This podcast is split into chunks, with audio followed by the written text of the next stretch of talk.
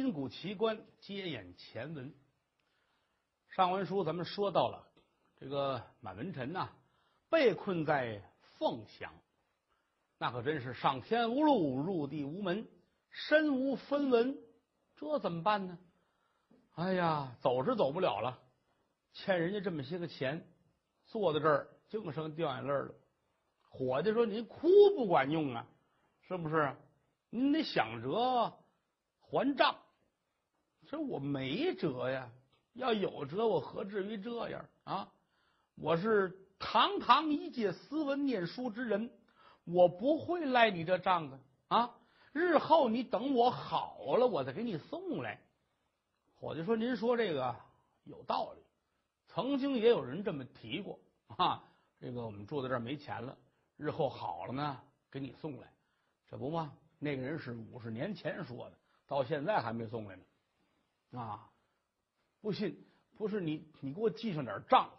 我们这儿连账本都没有，那你买一个去，买一个像话吗？啊，没辙，扒了你的衣服，啊，拿你的衣服顶饭去。哎呀，我这衣服它也不值这么些钱呢，值不值的搁一边，最起码掌柜那儿我们得有一个交代。俩人这儿嚼这个事儿，最后没辙了，挤兑这位满大爷哇哇的就哭上了。你这怎么弄啊？这个老天爷嘿嘿啊！我我我活不了了，跟这哭。耳边厢就听着，好像是旁边那个屋有人喊了一声：“这谁哭呢？”嗯，这这是问我吗？伙计说：“好，你这心真宽啊。”可不就问你呗，你哭呗。说这是谁呀？你等会儿我瞧去吧。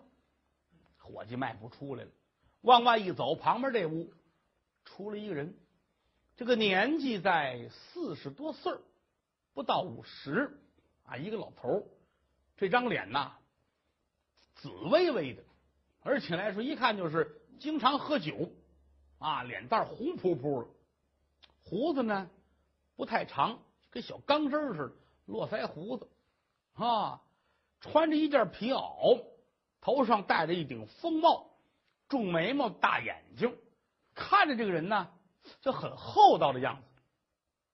啊，这一出来，伙计，哟，客爷，您叫我，这谁呀？跟着又哭又嚎的，哎，不知道，有一念书人，没辙了。困在店房，身上也没钱，交不了店饭钱。我这跟他说，他哭了。嗨，你们这人也是啊，念书人又不是为非作歹之人，欠能欠多少？真是的。哎呀，你你你你去，给他准备点吃的，准备点喝的啊，烫两壶酒给他送去。他愿意住几天住几天，走的时候多少钱？都是我结，哎呦喂，呵，老爷子，您是救命的活菩萨呀！啊，我跟他说去，啊，去去去，没事没事啊，我这儿有事先出去啊，我办事去。人这人出大门就走了，伙计转身回来，我跟您道喜啊，我怎么了？我又哎，碰见贵人了啊，有人替你结电饭账。吃多少花多少，包括店钱，人家都给你结，岂不是个好事吗？哎呀，这位在哪儿了？我去见见他。人家出去了啊，等回来再说呗。哎，好，好，那就说，嗯，我跟这儿不用再花钱了啊，不用花钱了。好，小二，嚯，我当时这脾气就上来了啊，喊小二了，什么事儿？上等酒席一桌，真行啊！花别人钱不心疼是吧？你管呢？哎，好，你等着我呢。转身出去了，告诉后厨：上等酒席一桌，嚯，煎炒烹炸焖溜熬炖，一会儿的功夫，一大桌摆上了。呵，往这儿一坐，滋儿搂一口酒，吧嗒一口菜，吃了一个沟满豪平。吃饱了啊，吃饱了感情就发困，睡觉吧，躺下了。这一觉就睡到晚上七点左右，这儿坐起来了。小二，滚了进来！小二这气不是你上吊那会儿了是吧？怎么着，客爷？上等酒席一桌。哎，人家的钱您也省点花，你管我呢？我们有交情。哎，好好好，一会儿功夫，菜又得了，这连吃带喝，撤去了残席，沏上香茶，往这一坐。我说小二啊，怎么的呢？给我结账的这位是谁呀？您问这干嘛呀？你认识人家？你瞧瞧，我得谢谢他呀。嗯，这位啊，打上午就出去了，现在天都黑了，他可没回来。咱可说好了，他要是回来了，是他结账；他要是不回来，你还得想想辙。哎呦，大哥，这我这个我这个人可是好开玩笑。伙计板着脸，我跟你斗啊？嗯，不是他不他人家跟你说了，你不是答应说管饭吗？是我们说管饭，好，你这通吃啊，你这过好几年了，你都啊？不是他他什么时候回来？那我哪管得了啊？啊，人家说出去，我拦得住人家吗？人家又不欠我们钱，是不是？啊，您等着吧。哎，我我上门口等着去吧，不成？好，你要跑怎么办呢？你就跟屋待着吧。啊，什么时候人家这位回来了，我支应你一声，你去跟人道个歉啊，谢谢人家。哎哎哎哎哎，好，我等着，我等着。哎呀，我等着，坐着等着吧。啊，这这一宿，这位也没回来。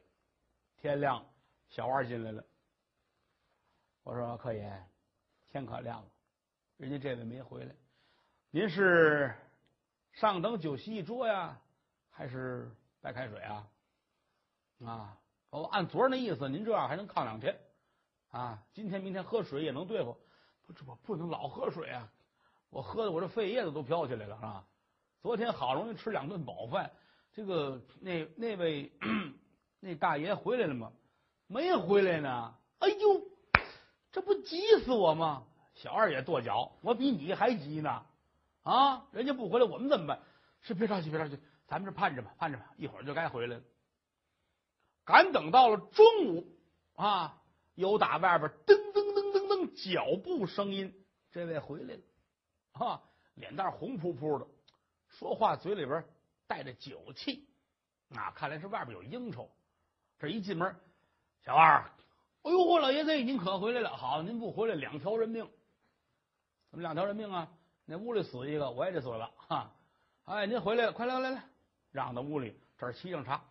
昨儿您没回来，有一朋友看朋友去，非留着那儿啊喝酒吃饭啊，一耽误雪也大，我就没来。今儿差不多没什么事，我也该家走了啊。这些日子朋友家不结婚忙活吗？啊，没事了。哎，我说的那时候怎么样了？是照您吩咐的哈。他说给了两桌上等酒席，嗯，呃，完事。您您破费吧，哎，这不叫事不叫事人家回屋了，这赶紧奔这屋，大爷起来吧，起来吧，起来吧，啊，起来！怎么怎么意思？人家来了，您得赶紧去。哎呀，我得好好见一见，见见我这救命的恩人。一前一后打屋里冲来，来到人家这儿，一瞧这主坐在这儿，跟前啊有一碗香茶，拿着盖儿正闭着茶叶呢，仰脸儿，他打外边进来了啊。这位老张，我听着，呃，店家说您替我店办的饭钱和店钱，萍水相逢，怎好打扰？晚生这厢有礼啊！你看这说话呀，挺会说，终归是念书人，文质彬彬的。这两句话一说，这老头瞧瞧他，哈哈哈哈！坐着坐着坐着坐着，小二。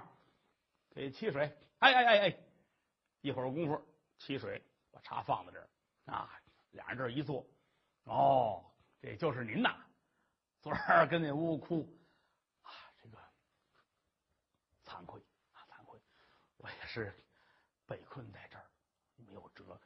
昨天人家把我的衣裳抵饭钱，我也是没辙了啊，心里一时着急，我这哭了，您您您您别别笑话我。哎，人生在世，难免有个马高凳短的，这都背不住。你多有钱的人，他有个一时不变的，是不是？这不叫事儿。我跟他们说了，走遍天下，到处都有好人，花几个钱算什么呢？没事儿啊。我还告诉你，跟这如果说多住些日子啊，少住些日子，任凭于你。完事儿，差多少钱？都是我给，哎呦，我这我怎么谢您呢？嗨，说这个就远了，是不是？还没问呢。正阁的小伙子姓什么叫什么？是哪儿的人呢？啊，我姓满，我叫满文臣，乃是淮南人。进京赶考，怎奈仕途不顺，也没办法，几经辗转，流落在凤翔这儿。哦，是念书人，赶考呢。嗨，没事。哪有一去就考中的，对不对？天底下人多，都去考，哪有这么些个状元？是不是？啊，这科没中，下科再说，不要紧的啊！你看你那小子啊，文质彬彬的，也会说话，一说话，我们是个粗人，听你说话我都羡慕。小的时候没念书，没念书，看见你这样的，打心里就高兴 啊！下课就中了，下课就中了。我接您的吉言，啊，还没请教老丈。贵姓呢？嗨，我姓焦，名字啊，就是这个呃，河南有焦作那个焦，那这是我的姓氏，呃，都管我叫焦老丈啊，你随便喊喊老焦，这都成。哟，那不敢啊，老丈从见一礼，我再一次谢谢您。哎，你这孩子怎么这么客气？这个念书的人他就是不一样，我们这个老粗比不了你。哈哈哈哈坐下吧，聊了会天儿。赶等到下午四五点钟，人家这位焦老丈吩咐人来呀，准备下上等的酒席。伙计痛快了，好，上等酒席一桌，这回是人家自己花钱。一会儿功夫，酒菜齐备，爷儿俩是对坐而饮。这一聊天嚯，老头爱听他说话，怎么呢？他是粗人，但是啊，喜欢这个念书人，尤其是小满。一肚子知识，就这一说啊，什么天文地理、医卜星象、过去未来、历史地理、化学物理、英语啊，呼哧一说，老头给说住了。哎呀，没想到这么大能耐这个人。嗯，聊天吧，酒至半酣，说问这个小满，你有什么打算？说我没有什么打算，我也没想到今年冬天是这么凉，而且雪势如此之大。哎呀。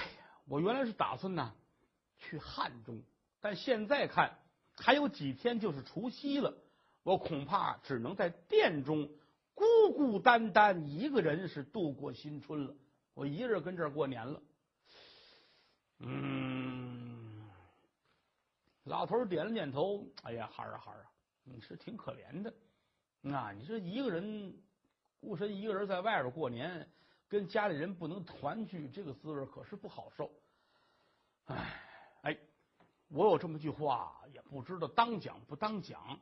我要说出来不对了，你可别恼我。哎呀，您您跟我还这么客气？您说什么事儿吧？嗯，我离这住着四十来里地儿，不远，家里面倒是挺清静，房子也宽敞，也没外人。我跟闺女啊，两口人过日子，嗯。你要是不嫌弃的话，你上我那儿去吧。住在店里边，终归不是事儿。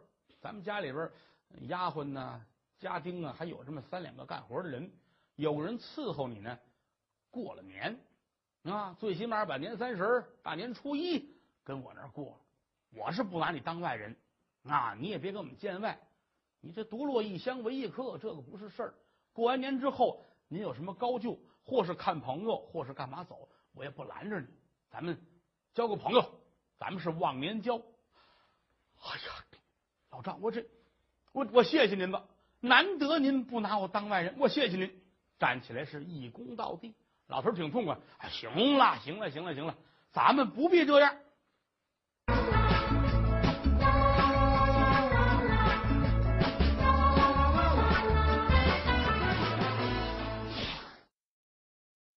转过天来，把店小二叫过来，算完了所有的店饭账。弄清楚了，带着他由打店房出来，奔家里走。这位焦大爷呢，在地方上来说呢，啊，是一个出了名的好人，人挺厚道。啊，年轻的时候呢，也喜好练武，没事的时候还进什么进山打个猎什么的，啊，好锻炼，身体不错。膝下无儿，只有一个姑娘。哎呦，拿这个姑娘啊，当成了珍珠宝贝一般。啊，这完事往家走是归心似箭。一路上两个人聊着天。有半天的功夫就到了，来到这一瞧呢，嚯，这家挺棒，一大院子啊，正房五间，东西厢房，东西配房，有个小跨院，挺好。来到门口，家里边有干活的人啊，赶紧接过来了。哎呦呦，你把东西给我吧。好，您走了好几天，可不是吗？往里边走，有人递过胆子来，先把身上的土啊都抽了一抽，拿手一拉，小满来，跟我进屋。来到这儿一进屋，正当中这间是客厅，屋里边是丈八的条案，两边摆着太师的椅子。虽然说不算豪富人家，但是也算得起是个中等偏上。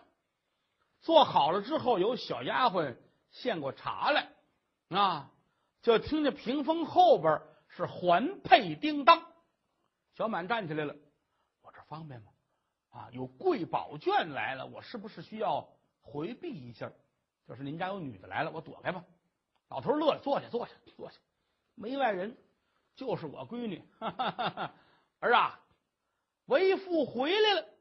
说一声为父回来了，有打屏风后面出来一个姑娘，年纪在十七八岁，长得是非常的漂亮啊。说长什么样呢？这也不好形容啊。我们就说这个人长得呀，有一想之美。什么叫一想之美？每个人心中啊，说这对这美女的这个要求不一样。你就闭上眼睛想，你觉这样女人长什么样好看，这个姑娘就长什么样。所以这叫一想之美。扭打后边出来之后，瞧见自己的爹了，特别的高兴，飘飘万福。爹您回来了啊！我回来了！哈哈哈哈哈哈哎呀，我闺女啊，越来越水灵了。坐着，坐着，坐着。爸爸好好看看你。小丫鬟端过一把椅子来，姑娘坐下，拿眼睛一瞟，发现了父亲旁边还坐着一个男的呢，赶紧把头低下了。封建社会嘛，大门不出二门不迈啊，说家里来人了，老这么看着不礼貌啊，所以赶紧把头低下了。但是无意中一瞥，跟小满两个人是四目相对，小满一吃惊，暗地里一挑大拇哥，绝色佳人。长得真漂亮！哎呀，这怎么这么好看呢？这是嗯，心里边啊一阵的感慨。你说说我独落异乡多不容易。如果说我要是能跟这个女子，我们俩结个连理，成个小两口，嗯，有一地儿吃住不用花钱，这比当状元都好得多。想到这儿呢，又多看了姑娘一眼。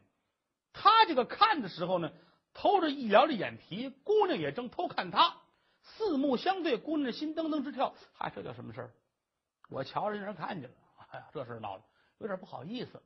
可姑娘心里也想：哟，这小小子挺精神的啊，岁数也不大，穿着打扮呢，虽说破旧了一点，但是是个念书的人，看这脸上一脸书卷之气啊。那个年头所谓说的书卷之气，其实就是。气质，他老念书，他站在这儿，自然而然的就温文尔雅啊。他跟那杀猪的站一块，你就看得出来不一样啊。那个老看看谁脖子怎么下刀什么的啊，风格就不一样。心里不由自主的就有了几分好意。老头是没往心里去啊。来来来来来，这我闺女啊，这是我闺女啊，她叫文姬。哪两个字呢？啊，咱们知道曹操那个蔡文姬。就是那两个字啊，我闺女叫文姬，这是呃满满秀才啊，满文臣。这不嘛，我在这个呃小小旅店里边遇见他了啊，孩子也没辙了，流落异乡，挺可怜的。我给把账结了，我给带回家来，一块儿过个年啊，都别拘束，别拘束啊！这赶紧站起来了。哎呦，哎，小姐，我这是萍水相逢，多蒙老张对我厚爱有加，我上家添麻烦来了，呃，多多多多的原谅吧，我这是很冒失。哎呦，您客气了，寒暄了这么一两句啊。当天晚上呢，家里边又大排宴宴，吃着喝着，没有两天就到除夕了。人家家里边挺热闹啊，亲戚朋友们啊，哎，串个门啊，过年呐，一起守岁。眼瞅着过完年，已经到了初四、初五了。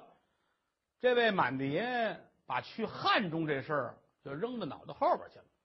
一个是在这儿一天到晚的什么都不用管，衣服脏了有人给洗，饭熟了有人喊，想吃什么一说这儿就算得。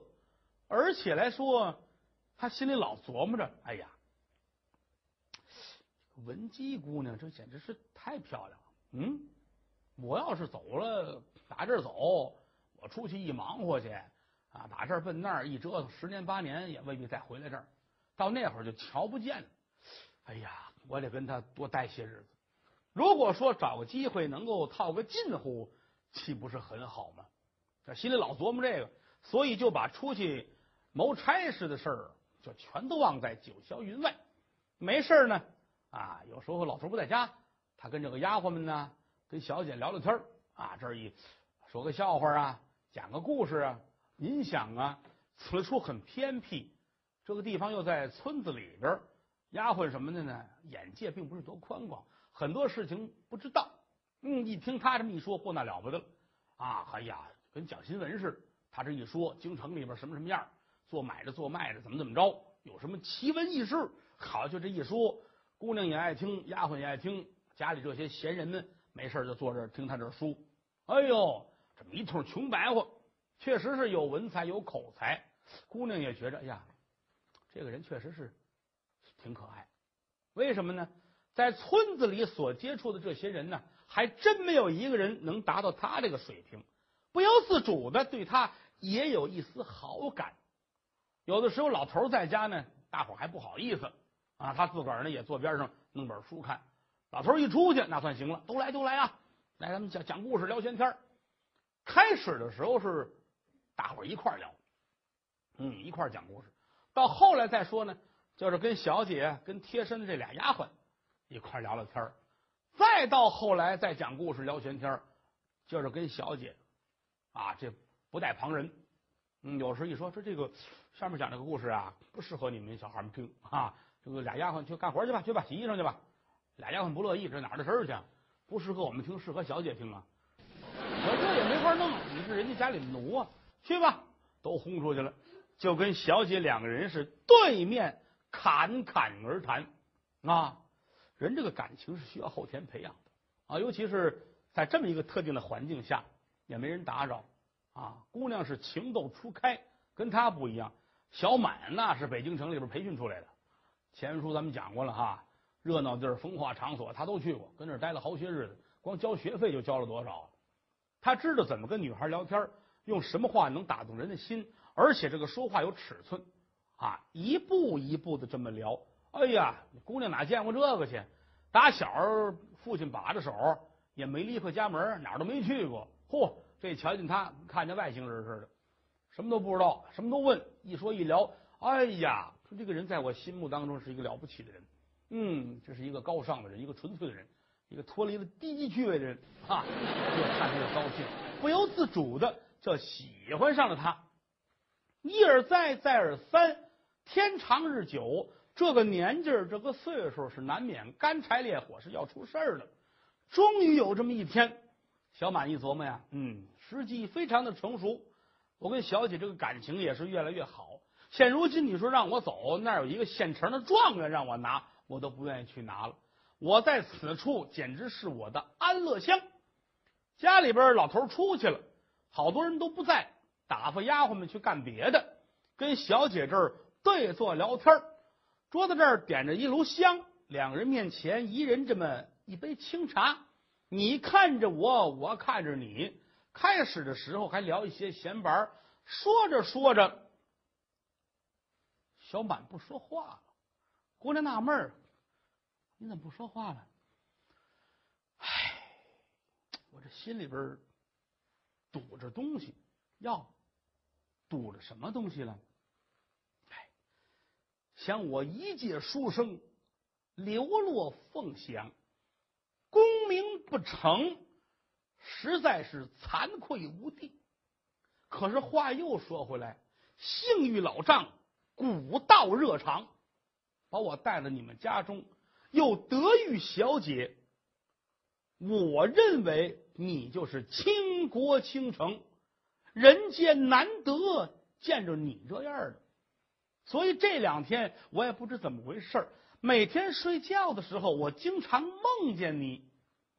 姑娘脸红了，那个年头封建社会啊，一个小子跟姑娘说：“我做梦梦见你了。”那就觉得害臊了，不像现在是吧？俩二年级的走马路，这就揽着搂着走也没事当年不行，姑娘脸就红了。要这个日有所思，夜有所想，说了这么八个字说你白天想的什么呀？晚上做梦的时候，你可能就表现出来了。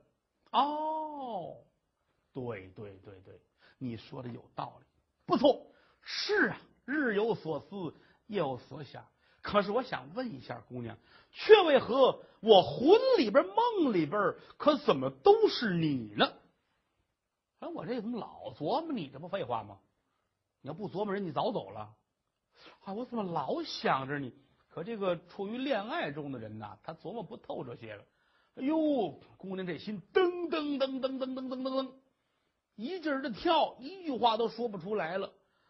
啊，这个我这个说不出话来了，小满乐了。姑娘，我与你可以称得起是一段话外姻缘。你想一想，我祖籍淮南，你身在凤翔，若不是老天爷有意，怎叫你我在此处相逢呢？我住的淮南，你们家陕西凤翔，离着这么老远。要不是老天爷安排的，我怎么能跟你到一块儿呢？话听着很有道理。姑娘点点头，是啊，是您您说的是有道理。不过，不过我们家家规甚严，倘被我父知晓，此事恐怕不好说。我爸爸管得严啊。哦，小姐，小生仰慕得紧啊，我意欲。与卿成其连理，但不知怎么办呢？啊，就是我要是喜欢你，我打算跟你在一块儿，这怎么办呢？姑娘脸红的都不行了，跟枣似的。哎呀，你想这么大一姑娘啊，从来没接触过这，这来一人坐一对面说这，我这得跟我爸爸商量这事儿。哎呀，跟令尊商量是应该的，但是小姐呀，救命可是你。姑娘没明白。不，您说这什么意思？哎，小姐，我与你三生得配，今生今世，倘若与你不能成为连理，我妄为人子，我这辈子白活了，我就必须跟你是两口子啊，要不然我就不活了。姑娘一听，这这不是您说这个，半天没说上话了，说什么呀？哎，大姑娘哪经过这个呀？愣了半天，哎，公子。你这个是，哎呀，姑娘哎，话到如今不必再说别的了，没有别的，我求您一件事，小姐您呐，救命！